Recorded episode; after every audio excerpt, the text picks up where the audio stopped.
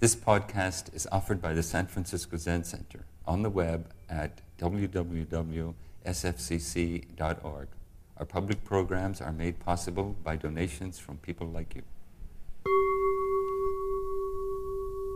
I want to start by thanking the Tanto head of practice at City Center, San Francisco Zen Center City Center, where I am a resident. Thank you, Nancy, for inviting me to speak this morning. And um, I want to thank all of you for joining in this space that we create together. And I would request, if, if you're willing, that you turn on your video at least for a little bit so I can see who's in the room today. Uh, thank you very much.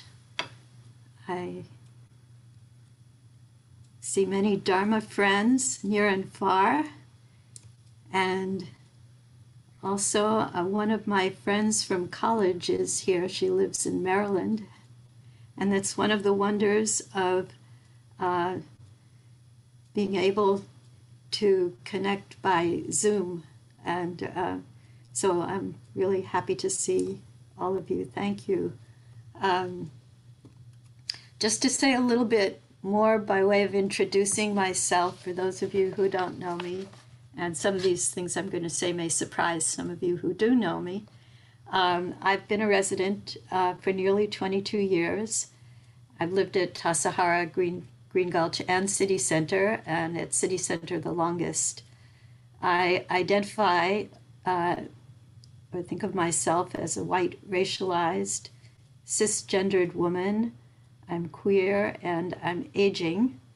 Uh, and just to tell you a little bit about my work at San Francisco Zen Center, for the last three years, I have been what we call the liaison for our branching streams sanghas and that's a network of uh, over 70 Zen centers and sanghas in the U.S. and uh, about nine of those are in other countries, including Canada, Mexico, Ireland, uh, Northern Ireland, the UK, um, Germany, Italy, Austria, um, and uh, Colombia, South America. I may have left out one or two. But um, that's one of the things that I do. And then uh, since February, I've also been writing uh, short articles for our Sangha News weekly online newsletter. So my work has involved a fair amount of writing, especially since the pandemic. I've been writing weekly, I call them newsettes, short newsletters to connect all the branching streams groups, as well as writing these blogs for Sangha News. And um, I have been an avid reader since childhood, going to the library with my mother for story hours, and uh, continue to love reading. And also, I've been a writer much of my life, uh, starting in high school when I was the features editor for our high school newspaper. Um, so I just want to put uh, today's talk in in, in some context. Um,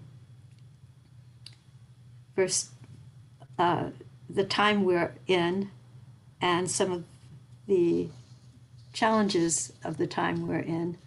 Uh, this is a time of year when there's so many things to celebrate. We had a full moon ceremony this morning at City Center. We're going to celebrate the solstice in a few days and then New Year's soon after that. Uh, Pre COVID, we also had a Christmas tree for children in the neighborhood who would come and get gifts at City Center, but we're not able to do that this year. Um, and it's also a challenging time in our country and around the world. It's nearly two years since the beginning of the COVID pandemic changed all of our lives, and it's still affecting everyone. Um, and I think we're all aware of the changes in the climate, the uh, drought and flooding in some parts of the country wildfires, tornadoes, extremes of heat and cold. And uh, in the wider world, we see around us racial injustice, refugees trying to find safety and shelter, and great disparities in wealth. So, you know, this morning we had a residents meeting, and the question came up what keeps us positive? What keeps us positive? Or, you know, how do we keep, uh, how do we sustain our engagement with the world and with our lives when there's so much that's challenging? And certainly, Buddhist practices and teachings can ground us and nourish us at this time. And there are many other things as well. Uh, so, um, I'm going to introduce the theme of my talk today um, with a short story that in um, March, just as uh, we were beginning to become aware of this coronavirus, I was visiting uh, Branching Streams uh, Zen centers in Texas, in San Antonio, Austin, and Houston. And after my visit at, at Austin Zen Center, I was given a gift of a t shirt, which I brought to show you. I'm not sure how well show and tell works on Zoom, but here it is. And what's significant about this t shirt is what's written on the back. And it says, Everything changes, everything is connected. Pay attention. So, taking these words to heart, I decided to structure my talk today around those three, uh, you could say, teachings. Uh, they were written by uh, Jane Hirshfield, a poet who spent several years at Tassajara when she was younger. And um, I, I find those words very uh, encouraging in these times. So I'm going to uh, speak e- about each of those succinct phrases and illustrate them with some Buddhist teachings, poems, and a reference to a novel that embodies some of these teachings as well. And I hope as I talk that you'll find points of connection in your own experience and uh, that this talk will be nourishing for you in some way. Uh, again, thank you for being here this morning. So, everything changes. This points us to two of the fundamental teachings of Buddhism uh, of impermanence, that everything changes, everything is fleeting. Depends on, you know, your perspective, but the whole universe is in flux, and uh, certainly we see impermanence in uh, in the changing of the seasons, in uh, the climate changes that we're seeing, in uh, and in our lives day to day. And another fundamental teaching is the change that we can changes we can see in our sense of ourselves. There is no fixed self, no self that is solid that uh, uh, is um, even though you know we may be able to to uh, have some sense of uh, continuity in in how we express ourselves in our lives. We can see changes even in one day in our moods, our thoughts, uh, our activities, changes year to year, and changes over a lifetime. And yet, for many of us, uh, change is quite difficult. It may be difficult to accept changes that we haven't chosen, and it is also very difficult to change some of our habitual actions or our perspectives. And along with impermanence and uh, change, often comes uh, the need to deal with loss. And uh, there have been so many losses for probably for everyone in this Zoom space, you know, for each of us in this year and last year as well of the pandemic. Uh, and they range from, you know, not being able to, uh, at, at times, to uh, be with our loved ones, not being able to uh, move freely in our environments, whether urban or especially in, in cities, but I think everywhere. Uh, losses of, for some people, loss losses of loved ones. Uh, I think, you know, at first I didn't know anyone who had been affected by COVID, and now I know so many people who have been affected by COVID, many who have died or have lost loved ones. Uh, loss of jobs, loss of homes. Um, it's uh, a time when uh, it can be uh, helpful to,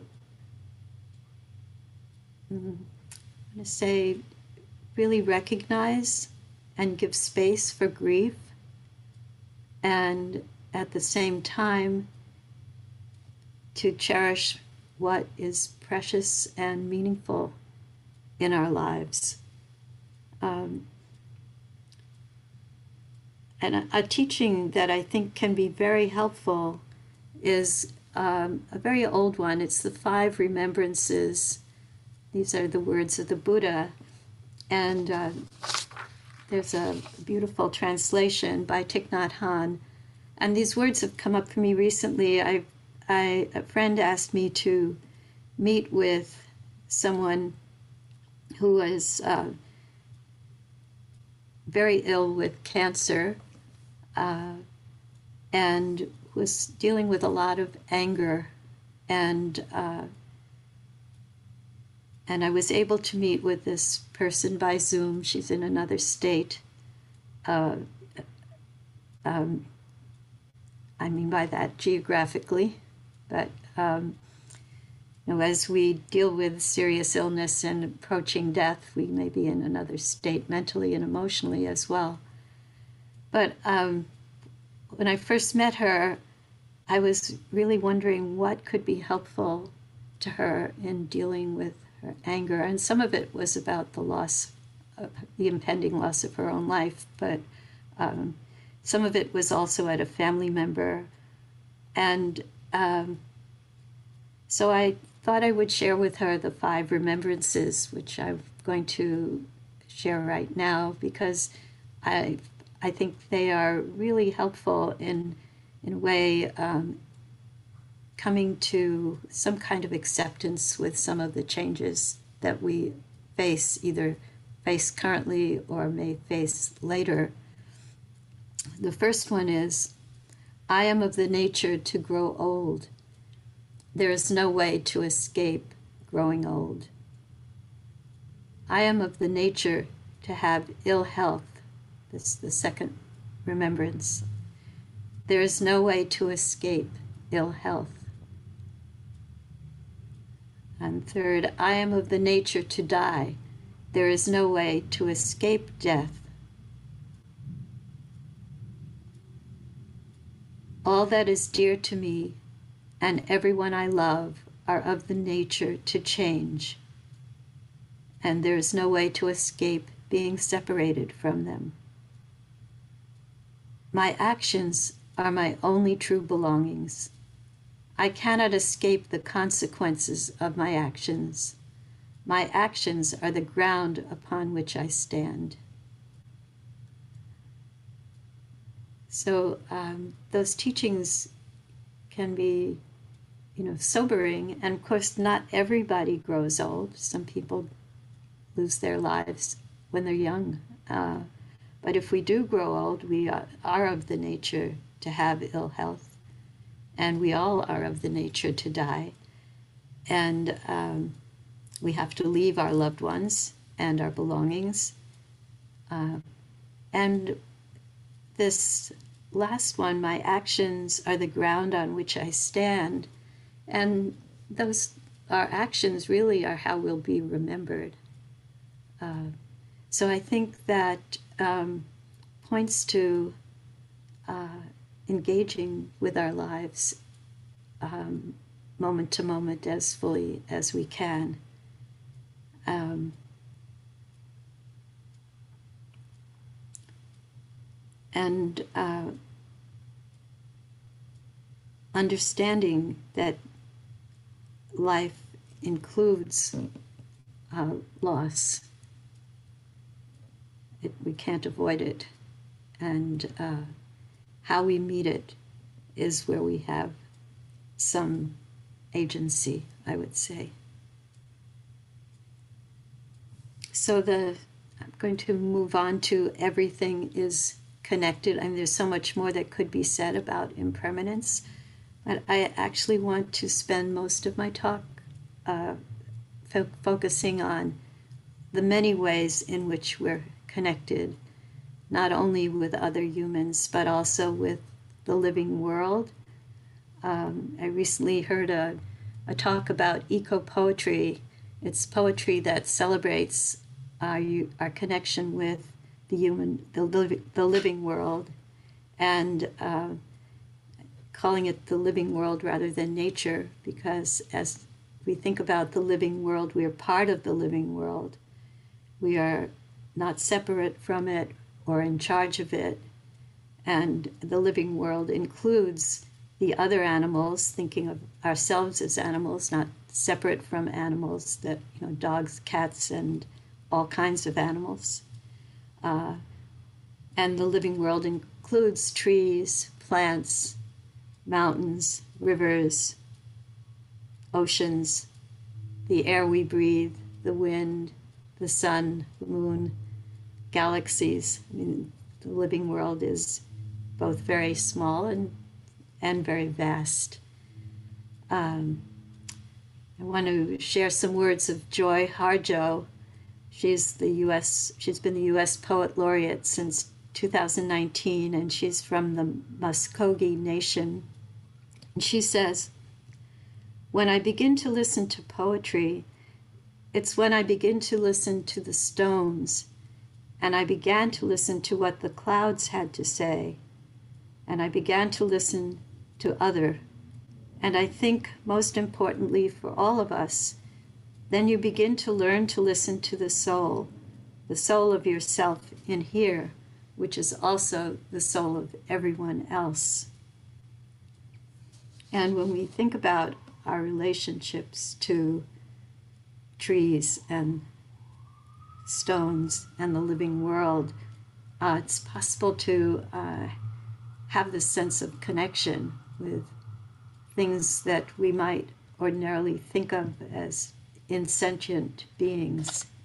But uh, there are many teachings from early the time of the Buddha of how uh, we are not separate from the living world.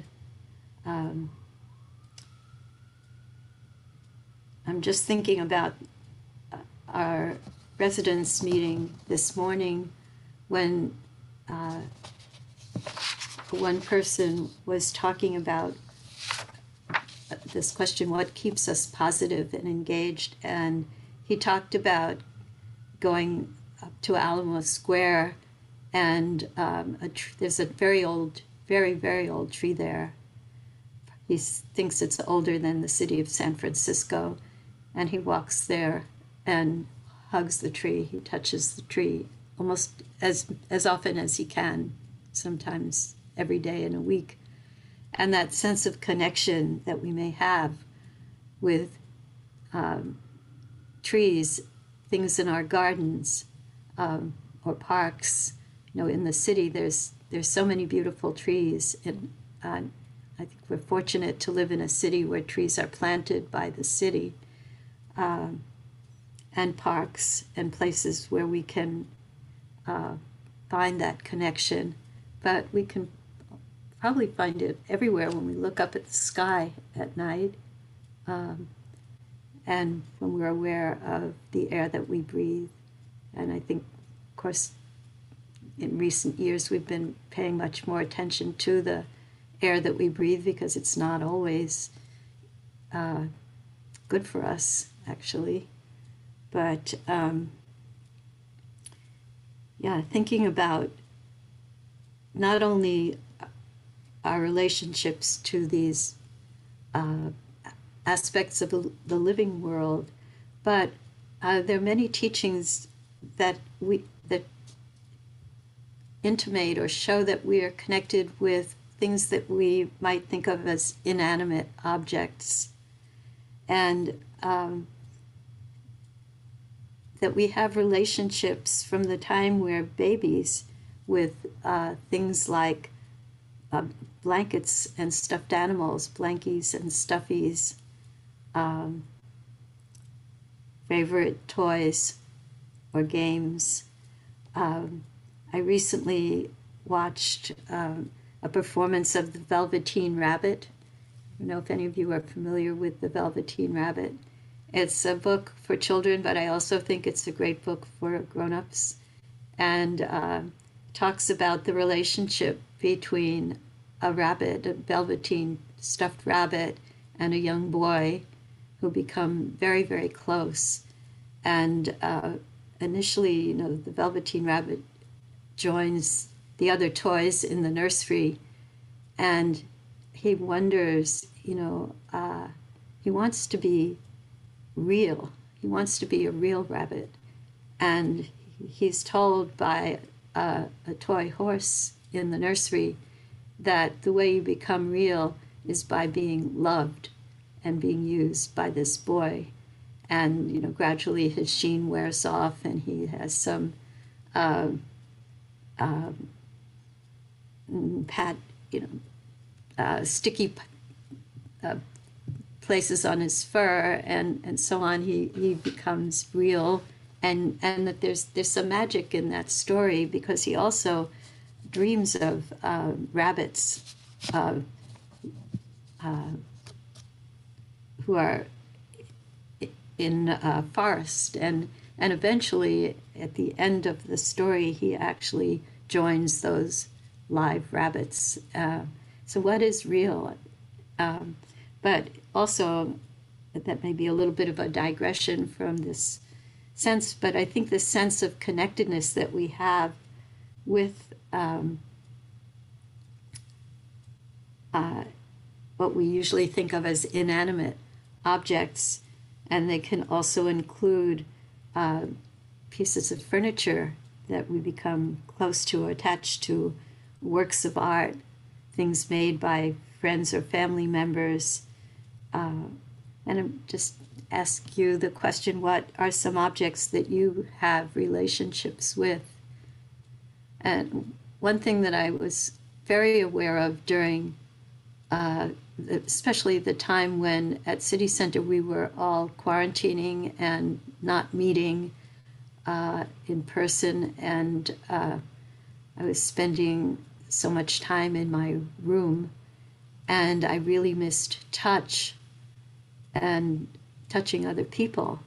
And uh, one thing that helped me was playing my cello, being able to touch the strings and the bow and feel the vibration of the instrument. Um, I, I, think I, I know I, I have a relationship, a long relationship with my cello. And other people talked about touching things in their apartment with a lot of care and finding that comforting in that time.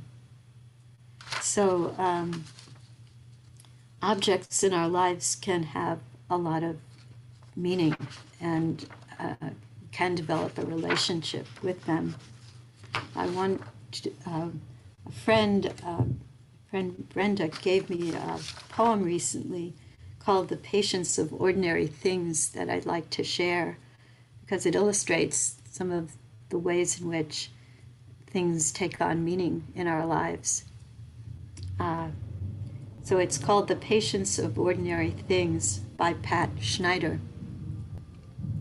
It is a kind of love, is it not?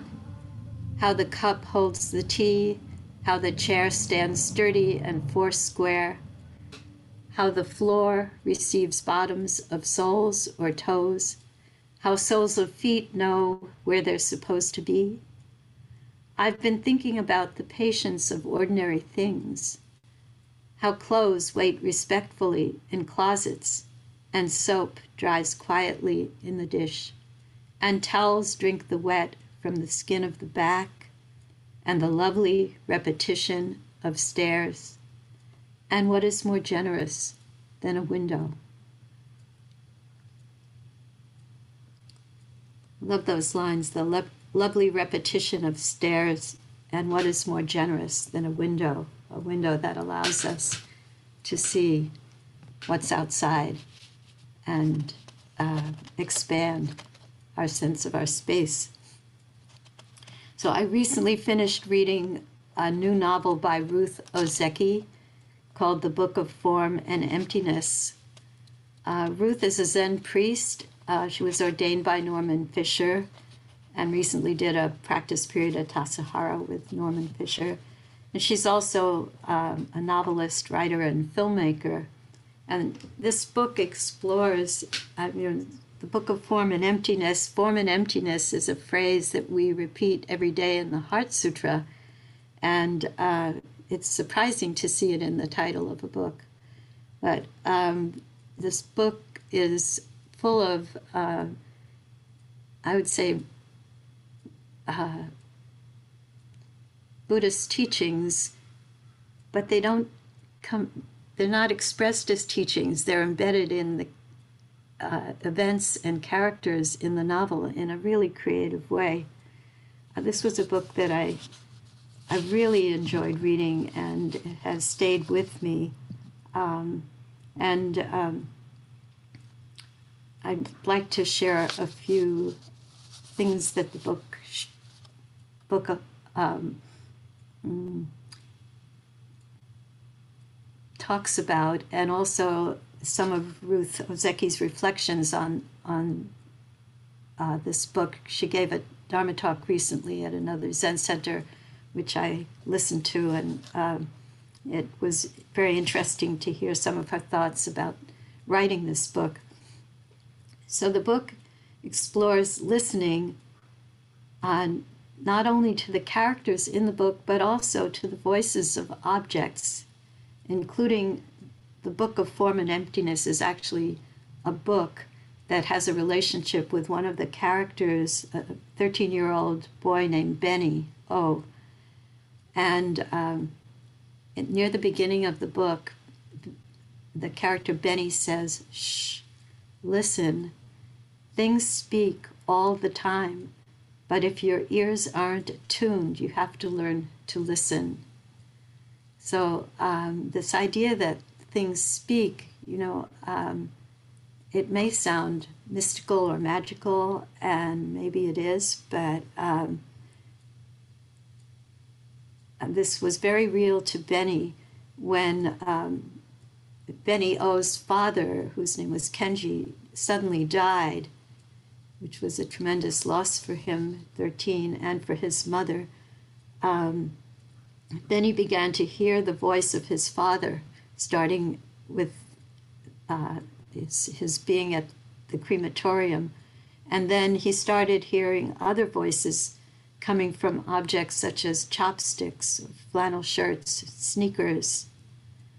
Um, and uh, Meanwhile, his mother's response to the loss of her husband was very different. She was unable to throw away anything that had belonged to her husband, and the objects that had been his became very, very meaningful to her. Um, but in terms of um, these, uh, Benny's hearing things speak to him, Ruth Ozeki said uh, in her talk that after her own father died, she heard his voice for over a year. she became curious about what it means to hear voices. And she said, As a novelist, I experience voices coming to me, the voice of a character or of the book itself. And in this book, she also explores our relationship with objects. And um, she, talk about, she talked about in, in her talk uh, her experience of clearing her parents' house after they died. Her parents were both born in 1914 during the Depression, and they never t- threw things away. Her mother was Japanese, and she had kept uh, polished stones from her father, uh, who had uh, collected them while being interned in a camp for Japanese, an internment camp during World War II. And uh, and Ruth's father was an anthropologist who studied the Oneida people and had special objects that had been given to him. And when Ruth was clearing her parents' house, she didn't know what many of these objects were, and she pondered if only they could talk to me.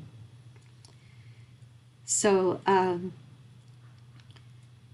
she explores the teaching in this book that insentient beings express the Dharma and that all things have Buddha nature, which is one of the teachings that Dogen writes about.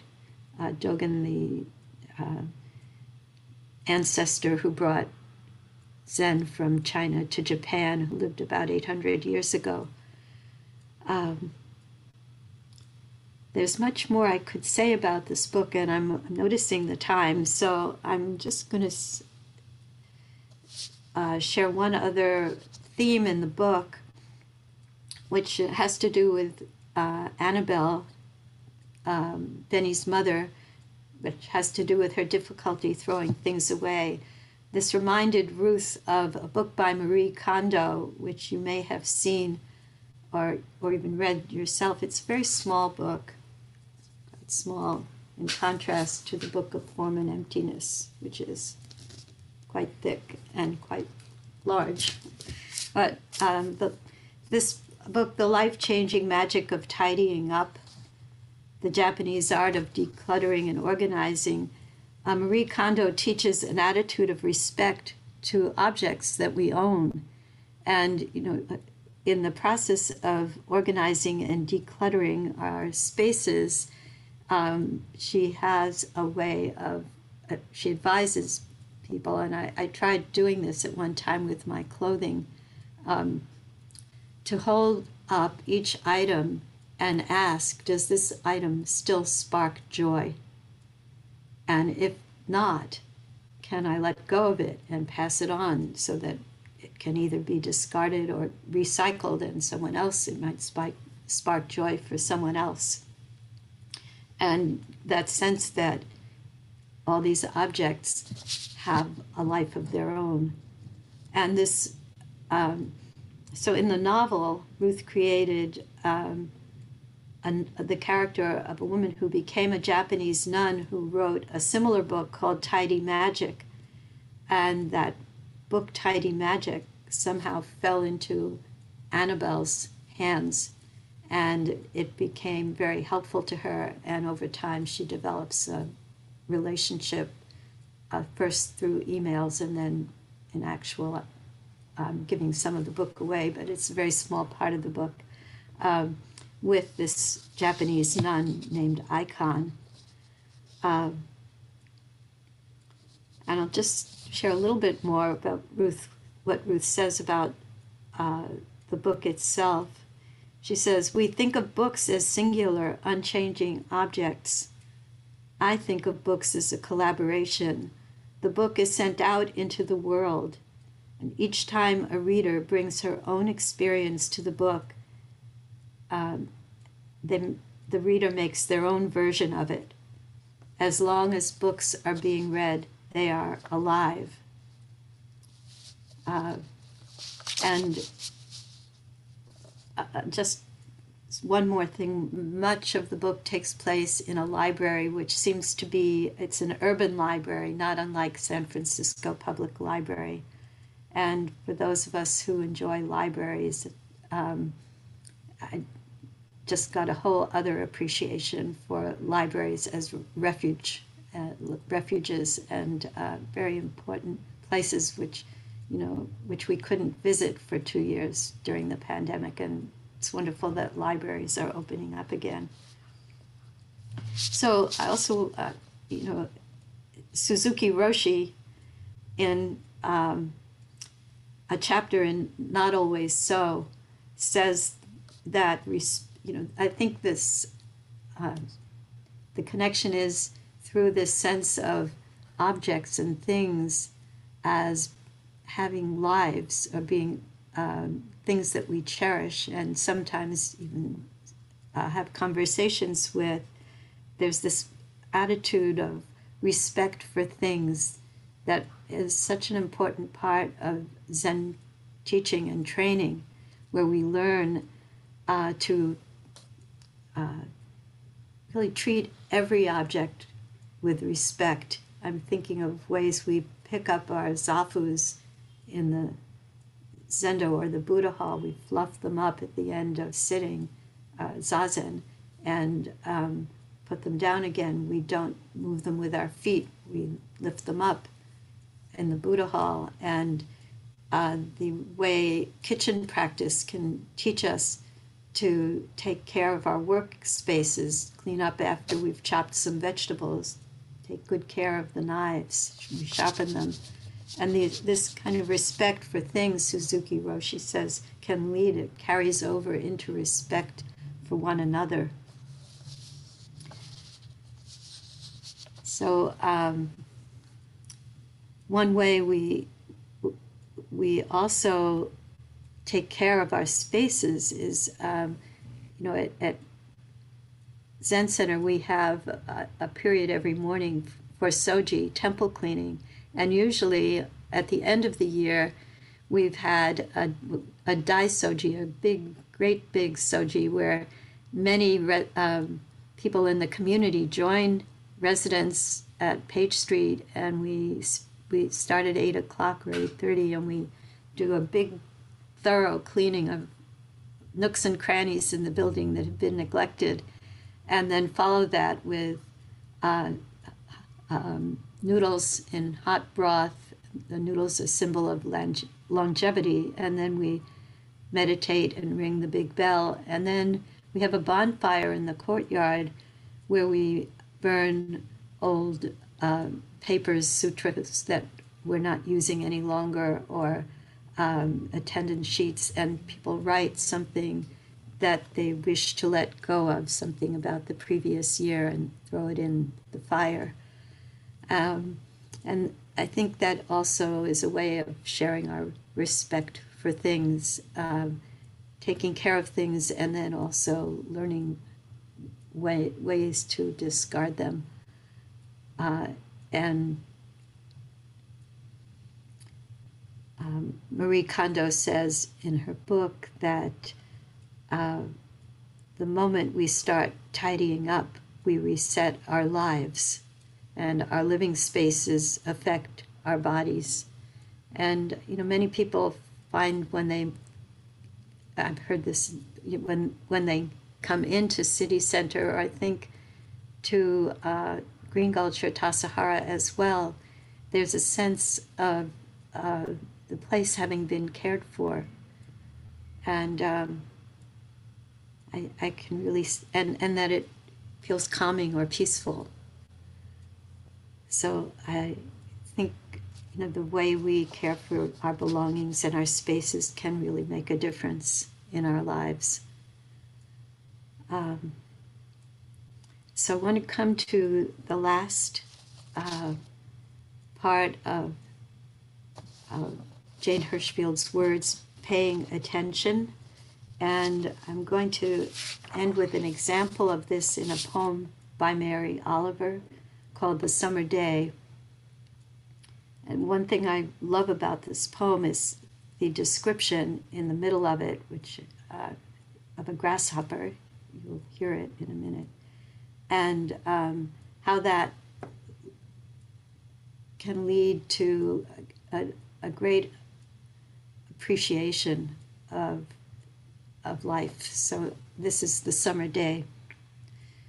Who made the world? Who made the swan and the black bear? Who made the grasshopper? This grasshopper, I mean. The one who has flung herself out of the grass. The one who is eating sugar out of my hand. Who is moving her jaws back and forth instead of coming instead of up and down. Who is gazing around with her enormous and complicated eyes. Now she lifts her pale forearms and thoroughly washes her face. Now she snaps her wings open and flies away. I don't know exactly what a prayer is.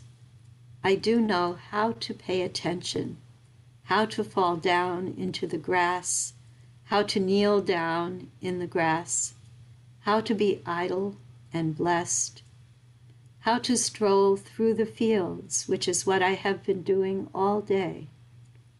Tell me, what else should I have done?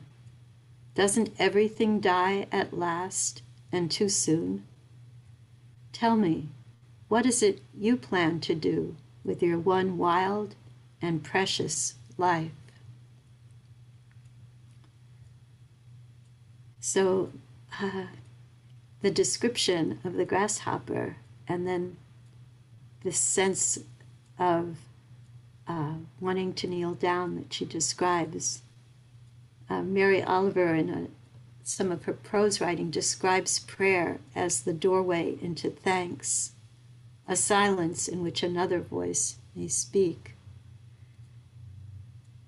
So, this sense of her connection with that grasshopper, and then realizing that the grasshopper and everything else is fleeting and this really poignant question what, what is it you plan to do with your one wild and precious life? So, uh, just want to mention that Jane Hirshfield, again, I want to thank Denise, one of our residents at City Center, for pointing this out. That Jane Hirshfield was recently interviewed in Krista Tippett's On Being podcast. Uh, if you're not familiar with On Being, it's a weekly podcast that is um, almost always really um, inspiring. And um, on this podcast, Jane Hirshfield spoke about writing. She said, Great writing tells us that where there is sorrow, there will be joy. Where there is joy, there will be sorrow.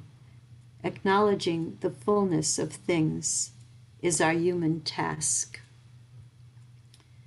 So everything changes, everything is connected. Pay attention. Thank you very much for your attention this morning. Thank you for listening to this podcast offered by the San Francisco Zen Center. Our Dharma talks are offered at no cost, and this is made possible by the donations we receive. Your financial support helps us to continue to offer the Dharma. For more information, visit sfzc.org and click Giving. May we fully enjoy the Dharma.